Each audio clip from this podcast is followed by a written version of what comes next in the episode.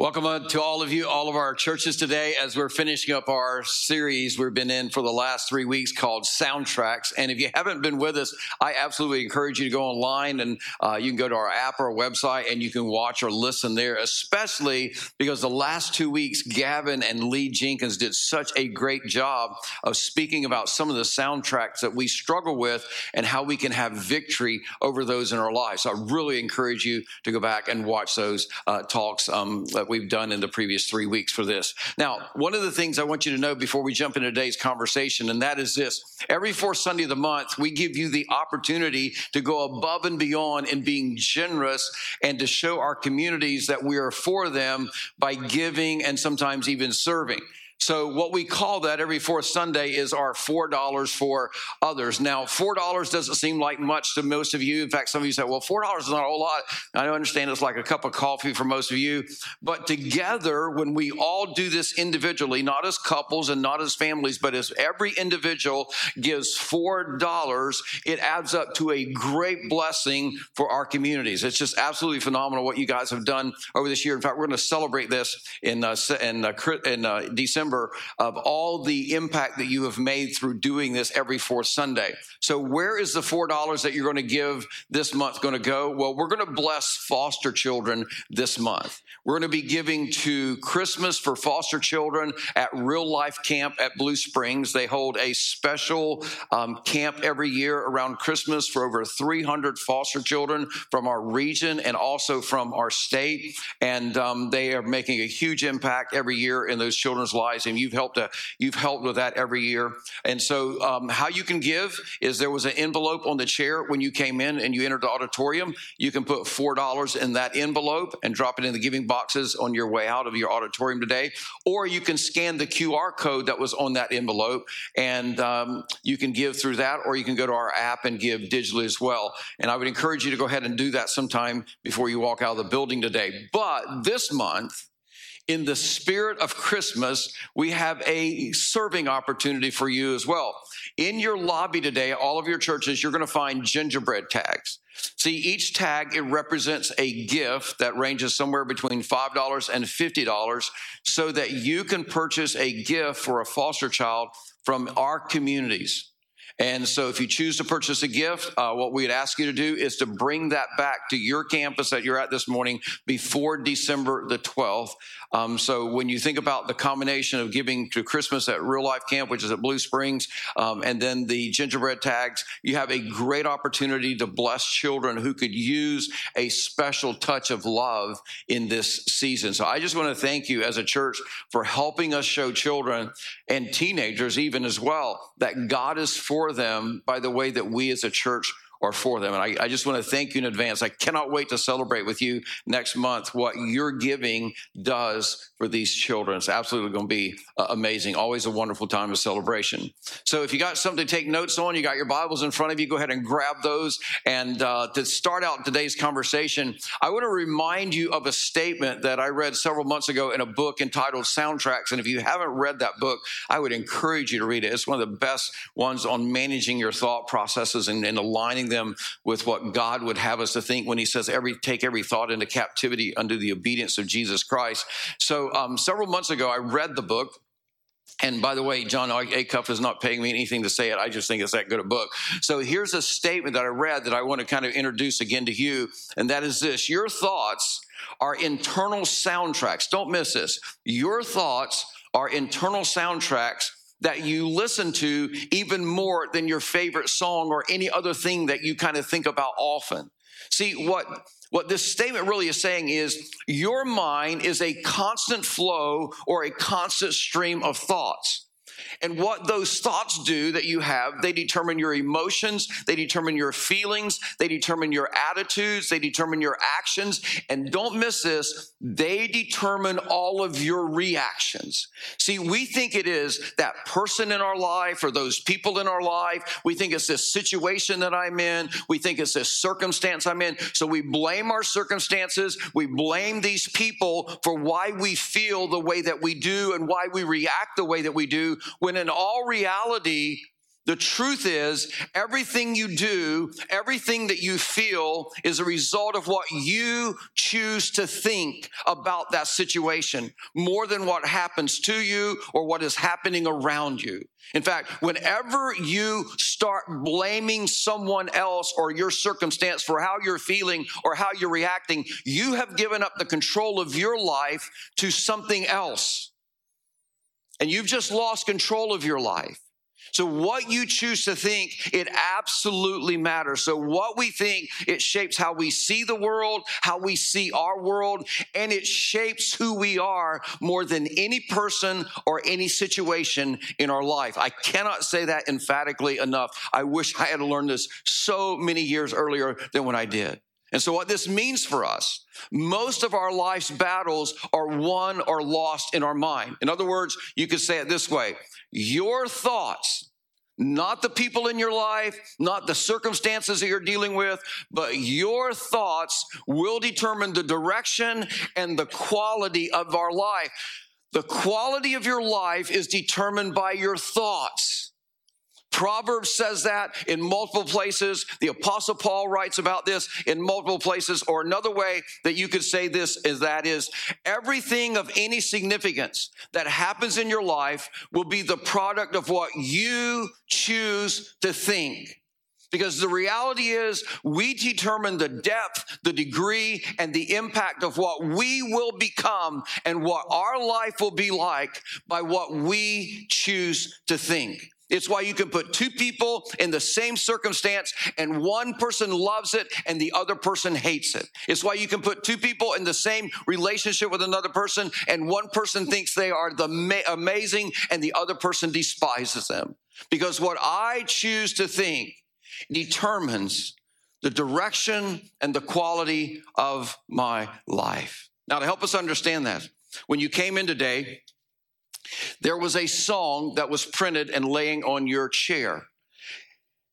And some of you saw this when you came in and you thought, hmm, I don't know how to sing by shape notes or anything like that.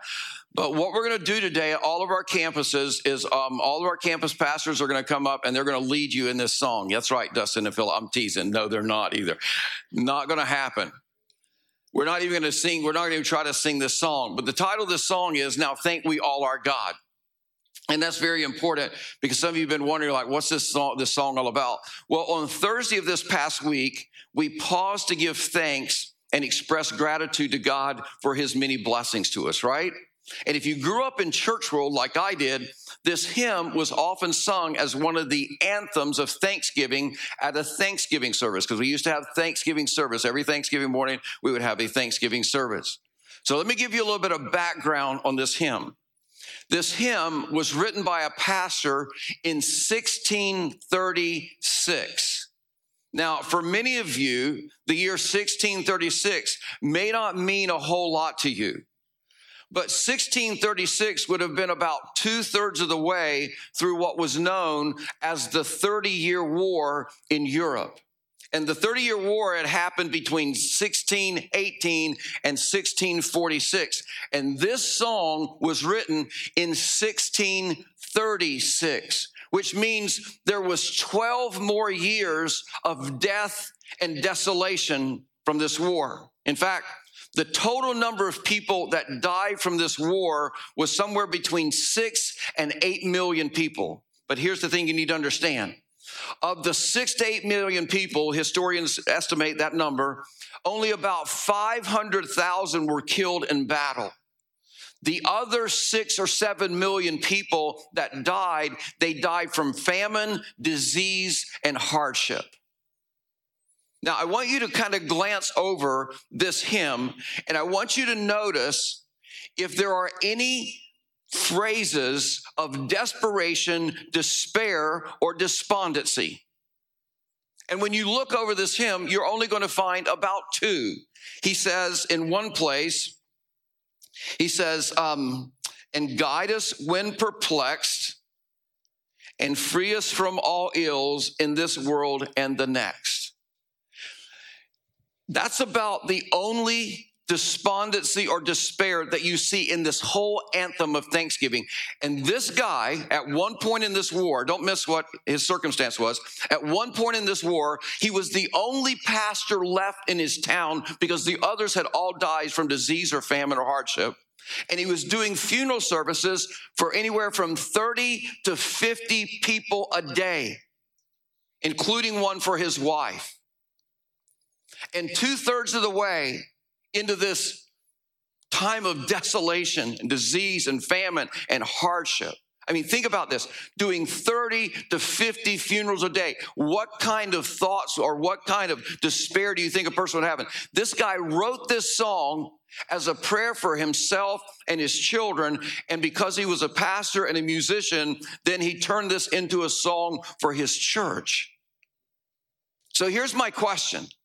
How do you have such a resilient heart that when you endure chaos and loss from a war, in fact, you sit down about two-thirds of the way through the war with not knowing when the end is going to be, and he's got twelve more years of hardship, death, famine, and destruction. And when you write, you write words that say like this, and who from our mother's arms has blessed us on our way with countless gifts of love and still is ours today. And every time I read that, I get emotional because I think, man, I have a bad day at work. Somebody doesn't say something nice to me. My spouse doesn't do something for me that I think they should. You know, somebody that I work with don't do I think they should like they should. You know, it's like somebody pulls out in front of you and, and we just lose it.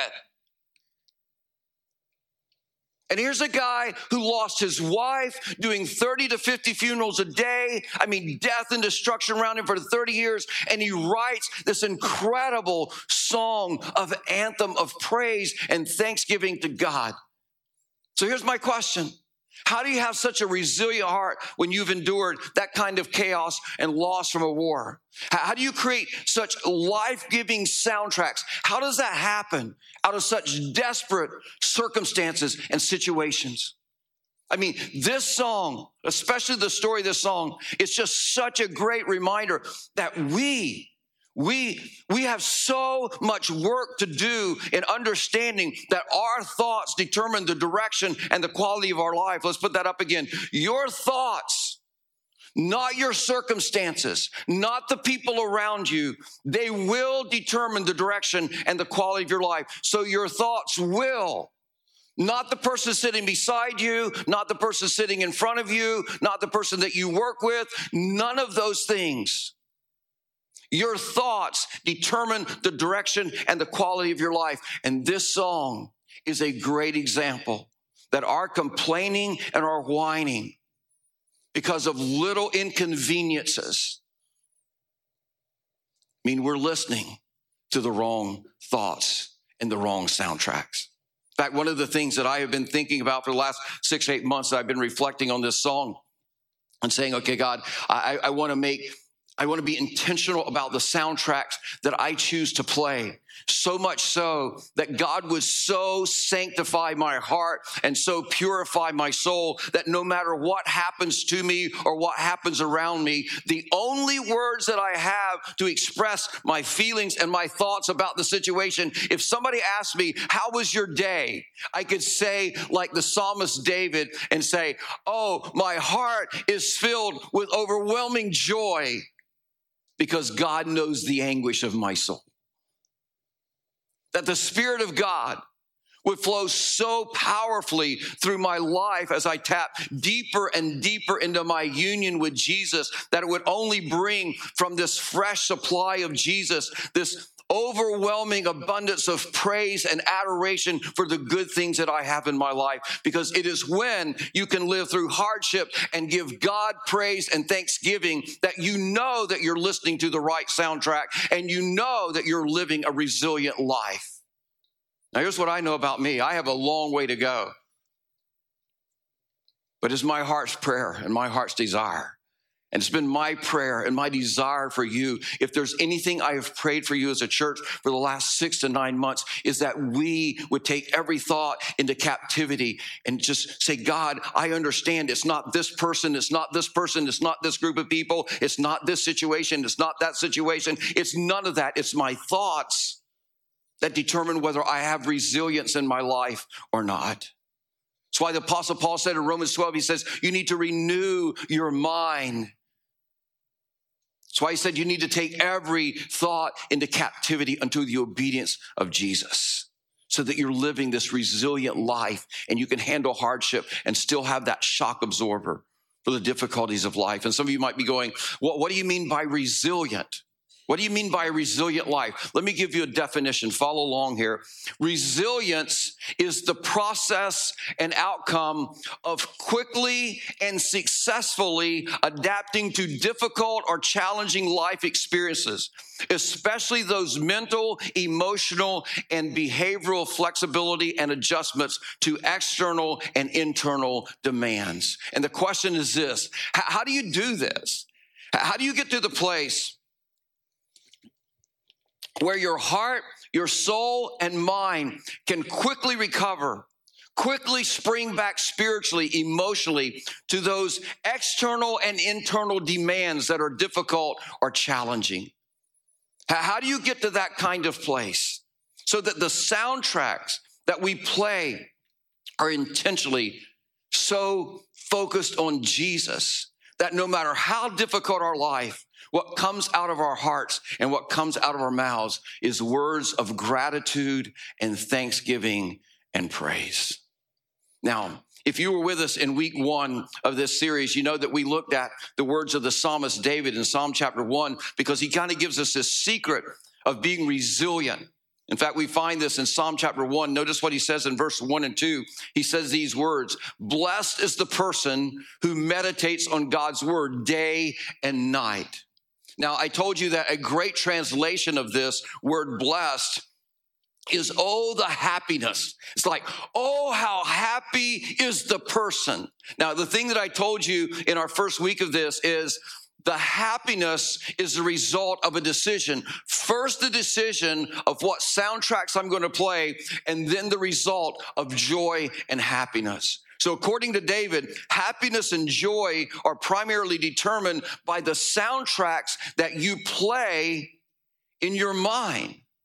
And he said, if you do this, if you choose, if you make this decision, and it has to be an intentional decision, we're going to see that today. If you make this decision, he says, here's what you'll become.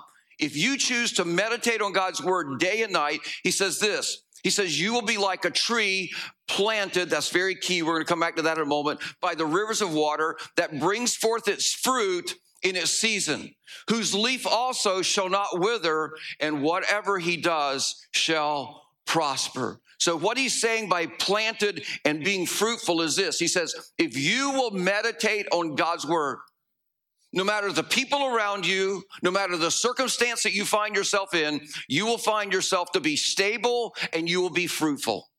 See, the lack of stability in your life, the lack of fruitfulness in your life has nothing to do with your circumstance or your situation or the people around you. It has everything to do with the soundtracks that you play in your mind. Your soundtracks are the limiter on your life, not the people or the circumstances around you. And this is why most people are just surviving in life right now. It's why most people are not thriving in life right now. It's why most people feel so unstable and why people are so worried about not being fruitful in their life, because they've not decided to make God's word the soundtrack that they play day and night in their mind. No, what they're doing is they're looking on social media. They're looking to other people. I mean, they're asking all these people these different advices, these this, the different you know questions like, hey, what do you think about this? Or what do you think I should do here? Or what do you think I do? And here's, here's the thing. It's one thing to have godly counselors in your life, but what you'll discover is if you have a godly counselor, you only have one or two mentors in that, in those areas of your life. But what I watch most people do, they got five or six people they're talking to, and they're asking all these things. And they're trying to listen to all these different soundtracks that people are giving them. But what the psalmist is saying is, if you don't make the decision to let your roots go down deep and deep into God's word, you're not going to be stable and you're not going to be fruitful. So today, I want to see, I want to show you from another Psalm, Psalm one nineteen. So if you got your Bibles, I encourage you to go to Psalm one nineteen. The powerful impact that meditating on God's word, making it the soundtrack for your life, making God's word the source of, of your life, what it can do for your life. See, here's the thing. Stable and fruitful are amazing benefits. I mean, like all of our campuses, if you, if you would love to have a life that was always stable and always fruitful, just raise your hands, right? I mean, isn't that all of us? We, we'd love to have that. But those are not the only benefits of making God's word the soundtrack for my life. Look at me with me at Psalms one nineteen, beginning in verse ninety-seven. Verse ninety-seven. Here's what the psalmist writes beginning in verse ninety-seven. Oh, how I love your law. Now, I don't want you to miss how the psalmist talks about God's word. He, he uses the word love to describe his relationship or express his relationship with God's word. And this is a this is very relational language to speak about God's word, isn't it? See, for most of us, that's a big mental shift about Scripture. I mean, thinking in relational terms about Scripture is so different than how most of us have thought about God's Word. But here's the reality. Relational is a very appropriate way to think about Scripture, and here's why. God's Word is relational communication from God. In fact, another way that God shows us that is he says in John chapter one, he says, in the beginning was the Word, and the Word was with God, right? And the Word became flesh and dwelt among us. So God is all about expressing himself to us. So when we think about God's Word, it's not just static words on a page, or it's not just this list of rigid rules from this cosmic killjoy. No, it's God's thoughts and best plans for humankind and God's best intention for human life. That's what his word is. So he says, oh, how I love your law, how I love your word, because the psalmist is thinking about this in terms of his relationship with God. It's all about God speaking into my life, as we're going to see through this talk. Now, notice the next next part of this verse. He says, oh, how I love your law. I meditate on it day, all day long. So again, the writer says, I have decided that God's word is going to be my soundtrack day and night. And remember, we told you in week one of this, this whole idea of meditation in the Hebrew is not unlike the concept of background music, a constant background noise. So what he's saying is, I choose to feed my heart and my mind from the word of God day and night. Now, the other thing about meditating on God's word day and night, it, it implies discipline. It implies a lot of discipline. It means I have to turn down all these other soundtracks that the world is trying to blow at me to help me under, or, or override what God would say to me. And I have to come over here and I have to turn up this one soundtrack, the soundtrack of God's word. But here's what I want you to notice. I want you to notice some more benefits if we do this. And it's benefits that all of us want in life. Not only do we want to be stable and fruitful, but notice this beginning in verse ninety-eight. He says, your commands are always with me. Now, why is God's commands always with me? Literally, your word is always with me. In other words, no matter what situation I'm in, no matter what circumstance I'm in, I have wisdom, insight, and understanding, as we're going to see, because I, your word is always with me. Why? Because I've meditated on it. As a result, I've internalized it, and they become the soundtrack of my mind. And when I choose to do that, notice what he says. They make me wiser than my enemies. So what's the first benefit that he says as a result of making God's word the primary soundtrack of our life? It's wisdom. And if there was anything any of us ever need in life in this season, it's what? It's wisdom. And he says, when we meditate on God's word, he said, it makes us wise. And when he says, it makes me wiser than my enemies, he's saying, it makes me wiser than the difficult things that could take me out in life. It makes me wise in those relational difficulties. It makes me wise in those circumst- circumstantial difficulties. He says, it makes me wiser than anything that could take me out in my life. But that's not all he says it does for us. Notice verse ninety-nine. He says, I have more insight than all my teachers. So why does David say he has more insight than those who have been specifically trained in an area so they could teach it?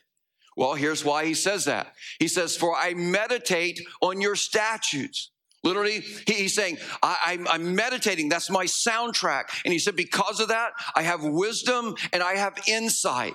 So what he's saying is, you can't just listen to a sermon. You can't just show up in a room. You can't just read a book. You can't just go to a small group Bible study.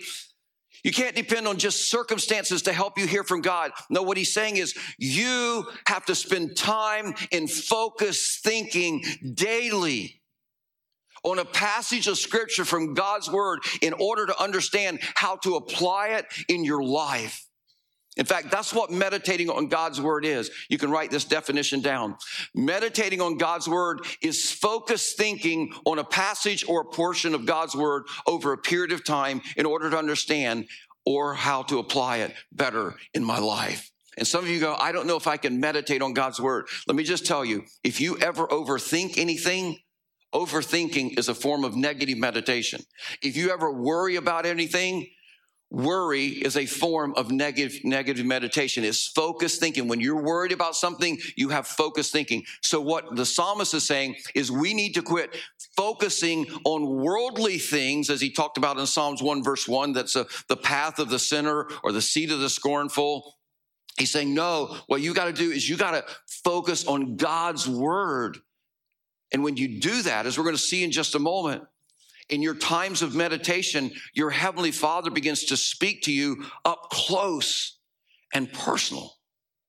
But notice what else happens before we get to that part. He says this. He says, I have more understanding than the elders, for I obey your precepts. And the word elders here has the idea of people that are older than me that have more life experience. So the psalmist says, I have more understanding than they do. And why is that true? Because God's word gives us understanding or gives us more understanding than life experience can give us because we're tapping into God's eternal wisdom.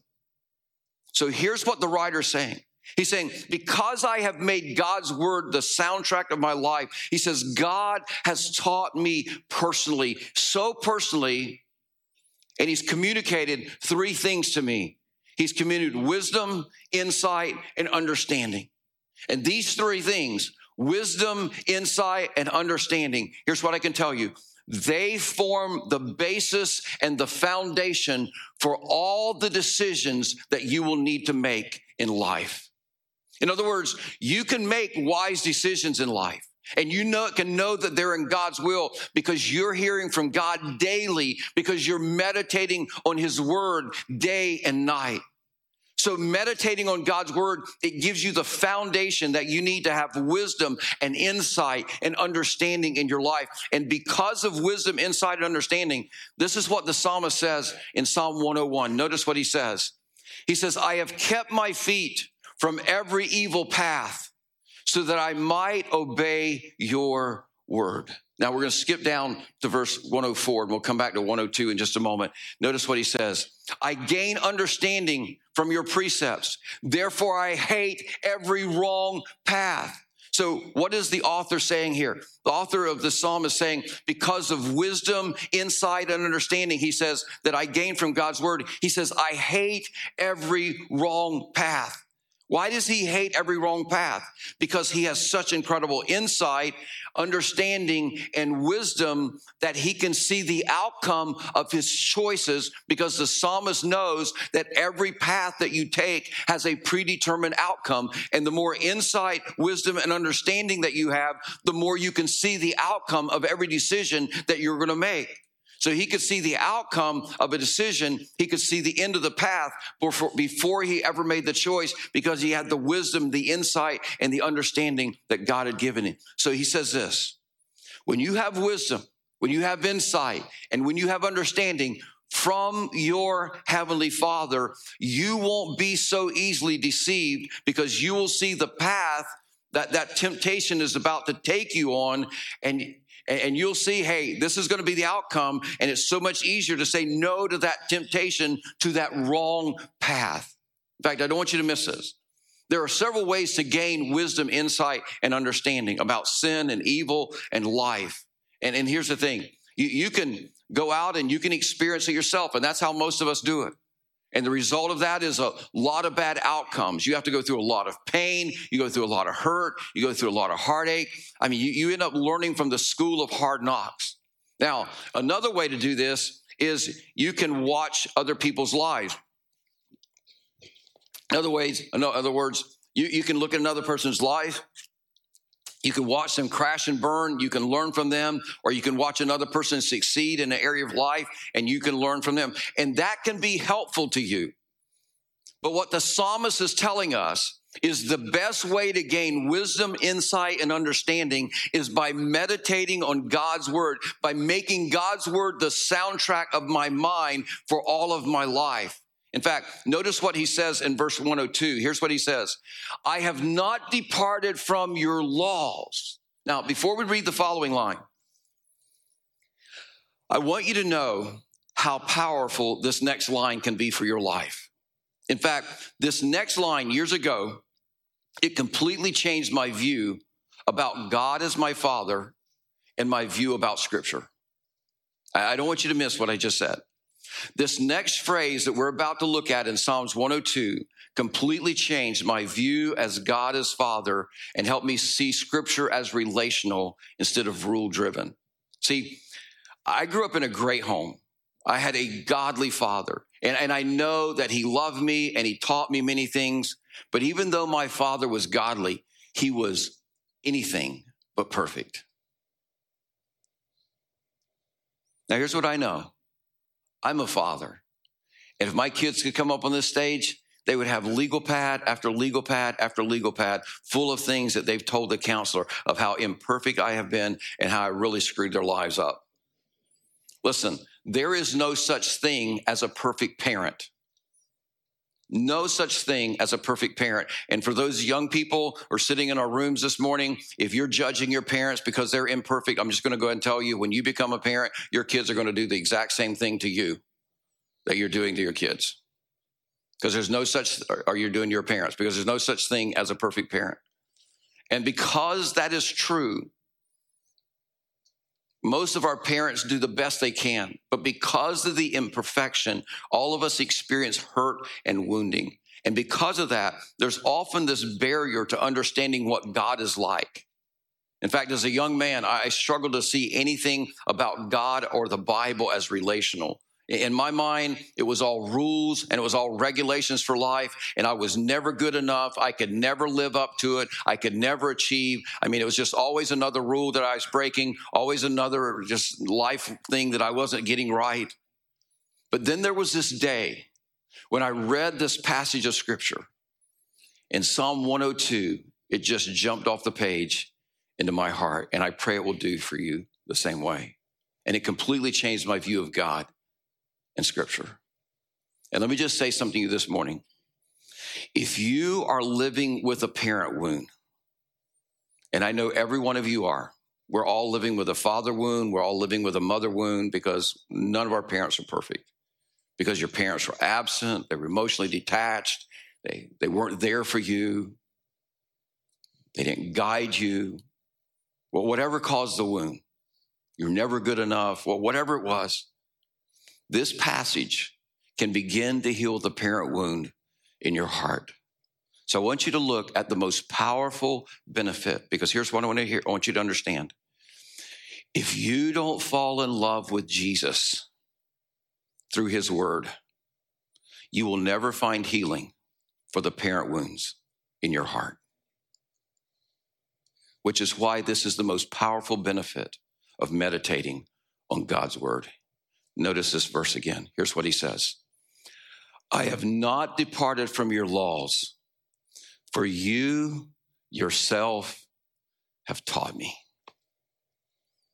For you yourself have taught me. Listen, when the psalmist said, for you yourself have taught me, he's referring to God, and he's picturing him as a heavenly father who not only died for you, but he lives and dwells inside of you if you're a follower of Jesus. But he's also that nurturing parent that many of you never had. This idea for you yourself have taught me, it's the idea of a dad or a mom who sits down on a chair and they pull their kid up in their lap. And you ever seen that parent pull the book out and they start teaching the kid? And they start giving them wisdom and helping them. And there's just this loving nurturing. They're discovering together. You ever watch that? It's amazing. And that's what the psalmist is saying. He says, I am not being taught by the God out there that I'm not good enough for. I'm being taught by the parent who loves me and lives inside of me and experiences everything that I'm experiencing, experiencing the relationships that I'm experiencing, experiencing the circumstances I experience. I mean, this, this, this is a very, very personal and relational, nurturing kind of statement. Listen, God is the perfection of parent. He is a perfect father and a perfect mother, a parent that is for you. A parent that is patient, that's filled with grace, has wisdom, insight, and understanding that's eternal beyond anything we can imagine and wants to pull you up into his presence and share that with you. He's a parent who will always be there for you. He will never be absent, who always keeps his promises. A parent that with unconditional and perfect love will teach you the wisdom, the insight, and the understanding that you need to do life. And for many of you, God is inviting you to crawl up in his lap every morning and every evening and during the day and say, hey, let me, let me just show you. Let me show you. So the psalmist is saying, listen, you have the opportunity to be taught personally by our Heavenly Father. And when he teaches you, you're going to gain wisdom, insight, understanding. You'll be fruitful and you'll be stable. All you have to do is make the commitment to meditate on his word day and night, to make that the soundtrack of your life. But here's what I know. For about ninety-five percent of you, this whole idea of God teaching you and nurturing you, I mean, th- this is not your experience. In, in fact, for some of you, this idea that God wants to teach you through a nurturing kind of way is so foreign that you can't even really imagine it. So for just a moment, I, I want to encourage you to begin to ask God to give you a small glimpse of what the psalmist is trying to say God is like when he says these words. He says, for you yourself have taught me. That's huge. See, here's the thing. When God begins to teach you, through his teaching, he also begins to meet your emotional needs, your spiritual needs. So some of you, you're like leeches in life. Every relationship you get into, you're leeching from other people because you're so emotionally needy. And then you get angry at those people because they're not meeting your needs. And Jesus said, hey, let me be your father. Let me be your mother. And I'll meet all those needs. So it's my prayer. And maybe for the first time in your life, you can imagine waking up tomorrow morning with your perfect Heavenly Father as your teacher, and that he can just pull you up in his lap. And he can be that perfect father. He can be that perfect mother to you. And you can begin to imagine being taught by this loving parent every day. It's the power of just meditating on God's word. I mean, don't miss this. When I meditate on God's word, I'm being taught by a good, good Father, my Heavenly Father. See, it's the most powerful benefit of meditating on God's word. I am being taught. I am being nurtured. My soul is being, the needs are being met as I lean into this relationship with him. And here's what I can promise you. When you get against a glimpse of God as the perfection of Father, I'm telling you, it's going to change your whole view of God. It's going to change your view of Scripture. It's going to set you on a path to be wiser than your enemies, to have more insight than your teachers and more understanding than your elders, because your Heavenly Father will have personally taken the time to nurture you and teach you every day, and he's willing. You just got to set aside the time. And I'm going to tell you, that daily nurture This is what I discovered in my life. That daily nurturing and teaching is what began the healing process for my heart and my soul for all those parent wounds. And I can tell you from personal experience, it is the best path to finding healing for your heart and soul for any wound in your life. It's the best path for wisdom, insight, and understanding and living this stable and this resilient and this fruitful life. But for you to begin to experience it, you have to say, as the psalmist David did, God, for you, yourself, are going to be my teacher. And for that to happen, you have to carve out time every day to let him be your teacher, to let him be your nurturer. It's the only way for his word to become the soundtrack that guides your life. So here's what I'm challenging you to do today, and that is this. Commit to set aside time daily to be nurtured and taught by your Heavenly Father. When is this going to happen this week for you? What time is it going to happen on Monday? What time is it going to happen on Tuesday? It needs to be the first thing you put on your calendar before anything else. And some of you are going, I don't know how to do this. Well, I would encourage you to go to Engage.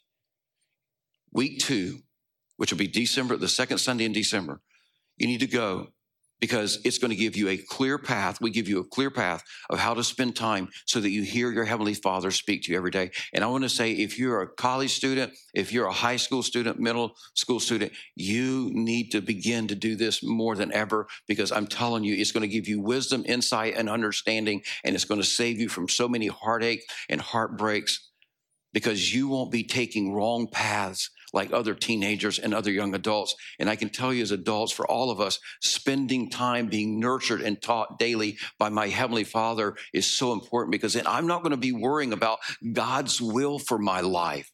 I'm not going to be worrying about, am I going to be fruitful? I'm not going to be worrying about, is my life going to be stable? Because the result of being nurtured and taught by my perfect Heavenly Father is that I'm going to have insight, I'm going to have wisdom, I'm going to have understanding that I need when I need it. So when you take the time to be thought, taught by your Heavenly Father, by meditating on His Word, He promises, He promises success, because you'll be wise beyond your years. And you're going to have His wisdom, you're going to have His insight, you're going to have His understanding, and you're going to make right decisions and right choices. And you're going to deal with things in a way that is so powerful, because it won't derail you, because you're fruitful and you're not worried about whether you'll be fruitful, and you're stable. You'll be able to face, face those most difficult moments, those difficult seasons of life, and only have words of thanksgiving and adoration and praise that flow from your heart and your soul, because you will have been taught by your Heavenly Father. His soundtracks will have been the thing that is personally taught you. So today, as we close out our service, I, I just want to give all of you time to commit to spending time to saying, God, I, I'm going to commit. I'm going to get to a place where I can say, God, I'm committing to set aside time daily to be nurtured and taught by you as my Heavenly Father. He's the perfect Father. And here's the thing, because He's our Father, we're His sons and daughters. And He wants to express His love to you daily by teaching you. And He wants to meet all those emotional and spiritual needs in your life that you're demanding other people meet, but they don't have the capacity for. And it's destroying your relationship with God, and it's destroying your relationship with all those people that you're demanding to try to meet your needs. And your Heavenly Father is saying, well, will you just come to me? Because we are the sons and we're the daughters of God. And we're going to close with a song that says, His heart is good. He's always kind. With the cross He proved, He's on our side. And one of the ways that God expresses His love to us is by personally teaching us and nurturing us, if we just allow Him to.